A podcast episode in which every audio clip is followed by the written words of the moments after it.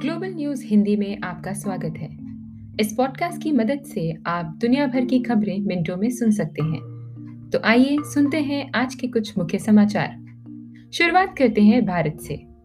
तमिलनाडु के विरुद्धनगर के एक पटाखा फैक्ट्री में शुक्रवार दोपहर आग लग गई। हादसे में 11 लोगों की मौत हो गई, वहीं झुलसने से 36 लोग घायल बताए जा रहे हैं। पुलिस के मुताबिक केमिकल मिक्स करने के दौरान आग लगी है। आज भी तमिलनाडु के शिवकाशी के पास एक निजी पटाखा फैक्ट्री में आग लग गई। इसमें एक व्यक्ति के घायल होने की सूचना है। रेल मंत्री पीयूष गोयल ने शुक्रवार को राज्यसभा में यह जानकारी दी कि देश में पिछले 22 महीने से ट्रेन एक्सीडेंट में किसी भी पैसेंजर की जान नहीं गई है।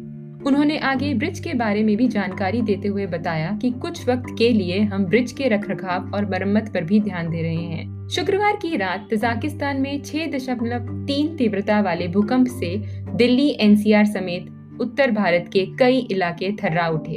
भूकंप के झटके इतने तेज थे कि लोग अपने घरों से बाहर निकल पड़े। नेशनल सेंटर ऑफ़ सिस्मोलॉजी के मुताबिक भूकंप का केंद्र तजाकिस्तान में था। ब्रिटेन में हिंसक वीडियो को लाइव टेलीकास्ट कर सिखों को भड़काने के आरोप में खालिस्तानी चैनल खालसा टीवी पर 50 लाख रुपए का जुर्माना लगाया गया है। ब्रिटेन की मीडिया पर निगरानी रखने वाली संस्था ऑफकॉम ने खालसा टीवी को हिंसा के लिए उकसाने और नियमों के उल्लंघन का दोषी पाते हुए ये कार्रवाई की है।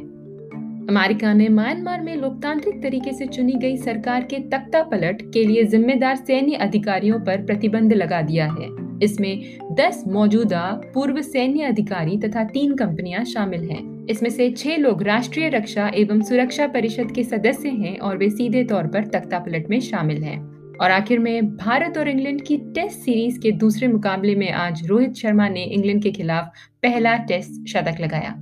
इसी के साथ आज का ग्लोबल न्यूज़ हिंदी समाप्त होता है। सुनने के लिए बहुत बहुत धन्यवाद।